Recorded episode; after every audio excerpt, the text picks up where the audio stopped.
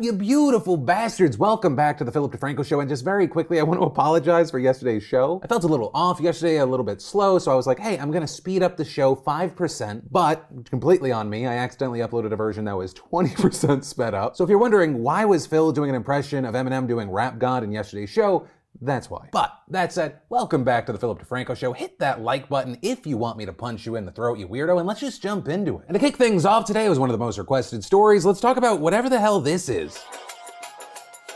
This song is for the entrepreneurs and hackers, all the misfits and smart slackers. Razzlekhan, the Versace better win. So that musical genius, that icon, the voice of a generation is apparently what a multi-billion dollar criminal looks like. Yes, really, she goes by Razzlekhan, her real name is Heather Morgan, and apparently in addition to being a better lyricist than Eminem, having a better flow than Biggie, according to her website, she is also a software CEO, a writer, an economist, and a few contradictory other things. And in her bio as a contributor to Forbes, she wrote, when she's not reverse engineering black markets to think of better ways to combat fraud and cybercrime, she enjoys rapping and designing streetwear fashion. And that description just makes me smile from my heart because she is also allegedly tied to one of the largest heists and money laundering schemes in history. Yes, really. Yesterday, Morgan and her husband, Ilya Lichtenstein, were arrested by U.S. authorities and are accused of attempting to launder $4.5 billion worth of Bitcoin and defraud the United States. Which means, and I'm sorry, fans of true music, Morgan and her husband are both facing upwards of 25 years in prison. Now, as far as how the hell did they even get that much Bitcoin, uh, apparently they were holding on to 120,000 coins that were stolen off of Bitfinex back in 2016. And according to court documents, the couple managed to launder 25,000 Bitcoin so far through a complex series of transactions that ended with the funds being deposited into accounts owned by them, with the feds ultimately getting them because they got access to one of her husband's cloud storage accounts. And in that account, they found a list of more than 2,000 crypto wallets and keys. So once they had that, they followed the transaction history of everything through the wallets. They were able to link the couple directly to the hack. And since then, authorities have managed to recover more than 94,000 Bitcoin, which is valued right now at $3.6 billion,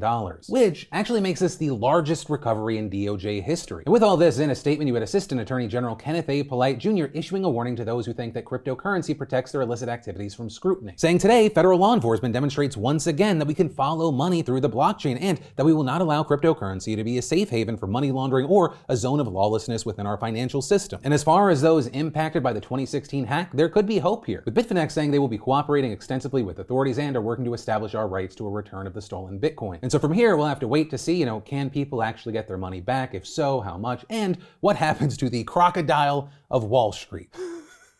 what a shitty name. Anyway, with this story, I, I would love to know what are your thoughts here? And then we need to talk about the war going on between lawmakers, nurses, travel nurses, and hospitals right now. And that, in part, because some members of Congress right now want to cap some of the nurses' salaries. Right, so it's no secret that the past two years have taken a nasty toll on our healthcare system, with the hospitals overloaded, nurses overworked by the flood of COVID patients, and general economic shock. And as a result, nurses have left their jobs in droves, whether it's because of burnout, fatigue, poor working conditions, pay, both, some other reason. Now, to be clear, it's not like everything before the pandemic was completely fine in the American healthcare system. I mean, hell, according to the president of the National Academy of Medicine last November, 40% of pre pandemic physicians reported depression and suicidal ideation. And then, after COVID hit, things got even worse. Some 60 to 75% of clinicians reporting symptoms of depression, exhaustion, sleep disorders, and even PTSD. So, in no way is it surprising that with so much stress, more people are just giving up. And about 20% of healthcare workers have quit their jobs between the start of the pandemic and this past November. And because of those quitting, of course, someone has to fill that gap. So say hello to travel nurses, my mom. Or so you have staffing agencies dispatching nurses to hospitals across the country to compensate for temporary staffing shortages. But notably with the uniquely large shortages after COVID, the demand for these nurses is way larger and so are their paychecks. Right? It's basic supply and demand when the demand is high, prices go up, but it's also, it's kind of fucked. Like if you're a nurse and you're like, I'm staying with this hospital, you're essentially being penalized because of your loyalty. And I mean, not to blow up my mom's spot, and I, I don't know exactly how much she is getting paid, but looking at the data, looking at the reports, many travel nurses are getting paid twice as much as their permanent counterparts, or in many cases, even more than that. Data from Vivian Health shows that the pay for travel nurses jumped from $1,706 in December of 2019 to $3,290 per week in December of 2021. And coincidentally, the travel nursing industry has doubled in size over the past year. And with all this, you might be asking, you know, why don't these hospitals just pay their permanent nurses more, right? They're, they're gonna essentially have to pay more to have expensive staffing agencies, expensive travel nurses. And the answer, like a lot of things, is the government. Where a lot of that COVID emergency relief money that was dished out to hospitals multiple times during the pandemic has been used to hire travel nurses. I mean, just to use two examples, you had FEMA in January saying Hawaii would get $95 million for traveling healthcare workers, and as of November, Texas spent nearly $7 billion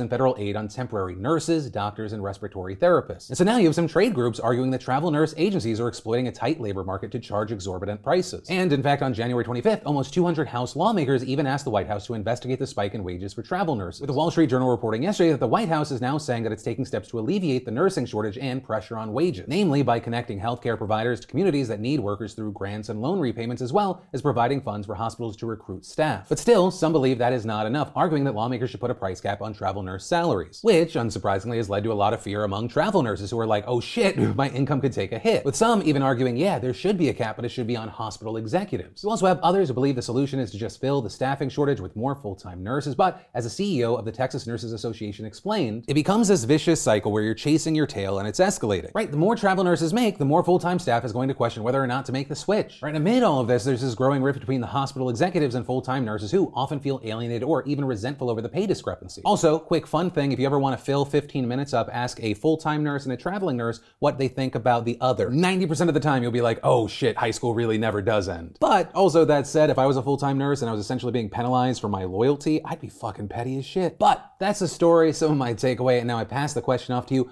What are your thoughts here, especially if you or someone you know is in the healthcare industry? And then, to be very blunt, do you wish that your pooping experience could be better? I know you're like, ah, my neck, what a hard pivot. But I just feel like I needed to say it that way because I'm about to say a lot of technical terms because I want to thank the fantastic sponsor of today's show, Seed. Right? Everything that I thought I knew about probiotics was wrong, and Seed is the real deal. They combine a probiotic and a prebiotic to form their DS-01 Daily Synbiotic, and it's designed to support gastrointestinal function and support whole body health. I've been taking Seed's DS-01 Daily Synbiotic for some time now. I've been noticing some benefits to my health, some kind of alluded to just before. And their unique capsule design uses an outer prebiotic capsule that protects the inner probiotic through digestion past your stomach acid for 100% survivability into your colon. But also, Seed goes beyond gut health to help promote clear and glowing skin, heart health. But I do have to say, the support in my gut health has been the biggest thing for me. My body just feels great, and I was kind of just surprised by how much. The main thing, try it. You can try it risk free. In your first month, you get a refillable glass jar, a travel glass vial, and a 30 day supply. And after that, they send sustainable refills. So go to seed.com slash DeFranco and use code DeFranco to get 15% off your first month supply of Seed's DS-01 Daily Synbiotic plus free shipping. And then it's that time of year again. We get Oscar nominations and thus controversy, anger, and debate. And this year across the categories, yes, you have people saying this movie got snubbed, this actor got snubbed, with one of the big focuses for many people right now being on Best Picture and Spider-Man No Way Home. Or when it comes to Best Picture, you have 10 potential nominees, which was actually a recent change made over a decade ago. It used to be just five nominees, but in 2009, they changed it to be anywhere from five to 10, with them specifically doing that because so many people felt like The Dark Knight got snubbed. But also, in that time, the Academy rarely ever nominated the full possible 10 movies, and as far as like superhero movies, it rarely ever happened, though you do have examples like Black Panther. But this year, they said they would commit to do a full list of 10, right? Leaving room for options. So with Spider-Man No Way Home, which got amazing reviews, did amazing at the box office despite the pandemic slump we've seen, had a lot of people throw their hands up in the air and go, what the fuck? Or because it's not even like Spider-Man No Way Home didn't try to get a nomination. They did a full campaign to land one. With producer Amy Pascal telling The Hollywood Reporter, just because they're a certain kind of genre doesn't mean they're not quality movies. We all got in this business to make movies that people want to see, that make people feel things, and I think this movie legitimately does that. And you've got Marvel head Kevin Feige telling The Hollywood Reporter, it's a good thing when people are in a theater and they stand up and cheer. It's a good thing when people are wiping tears because they're thinking back on their last 20 years of moviegoing and what it has meant to them. That to me is a very good thing, the sort of thing the Academy was founded back in the day to recognize. But still, that doesn't change the situation. They did not land a nomination, except actually just for visual effects. And personally, I've got a, a foot in two different camps. One is, okay, I really don't care. Like, I don't think, I can't remember the last time I watched the or, or cared about the Oscars. But two, given the movies that we got in the past year, how the fuck is Spider Man No Way Home not at least in the top 10. Why are y'all doing this to Zendaya's boyfriend? It just feels like more often than not, they penalize movies for being theatrically successful. But I also understand that's just my opinion, so what's yours? And then, y'all, Florida Man is at it again, and by Florida Man, I mean Governor Ron DeSantis, and by it, I mean making life harder for LGBTQ kids. How thoughtful of him to take a break from villainizing mass and go back to old school conservative values. So, what we're talking about is that the Florida Senate Education Committee just advanced legislation that critics have dubbed the Don't Say Gay bill, which would prevent school districts from, quote, encouraging discussion about sexual orientation or gender identity in primary grade levels or in a manner that is not age appropriate or developmentally appropriate for students. But, oh my god, what a surprise, the text of the bill does not define what would be considered age appropriate or developmentally appropriate. And because we're talking about a state that is in part represented by Matt Gaetz, there are understandable concerns about leaving the definition of age appropriate open to interpretation. And while the lawmaker who proposed this measure has said that it would just keep the topics out of the curriculum, not classroom discussions, there's no mention of curriculum in the text. Also, other notable provisions in the legislation include allowing parents to sue schools if they think they're violating the law and if they don't inform parents about, quote, critical decisions affecting a student's mental, emotional, or physical health or well being. But once again, not clearly defining or getting into specifics. And as one Democratic senator pointed out, critical decisions could be something as basic as a kid being served a vegetarian lunch without their parents okay. But still, despite the very obvious issues with this bill, it was advanced after DeSantis voiced his support for the move on Monday, saying schools need to be teaching kids to read, to write, they need to teach them science, history, we need more civics and understanding the US Constitution, what makes our country unique, all those basic stuff. Yeah.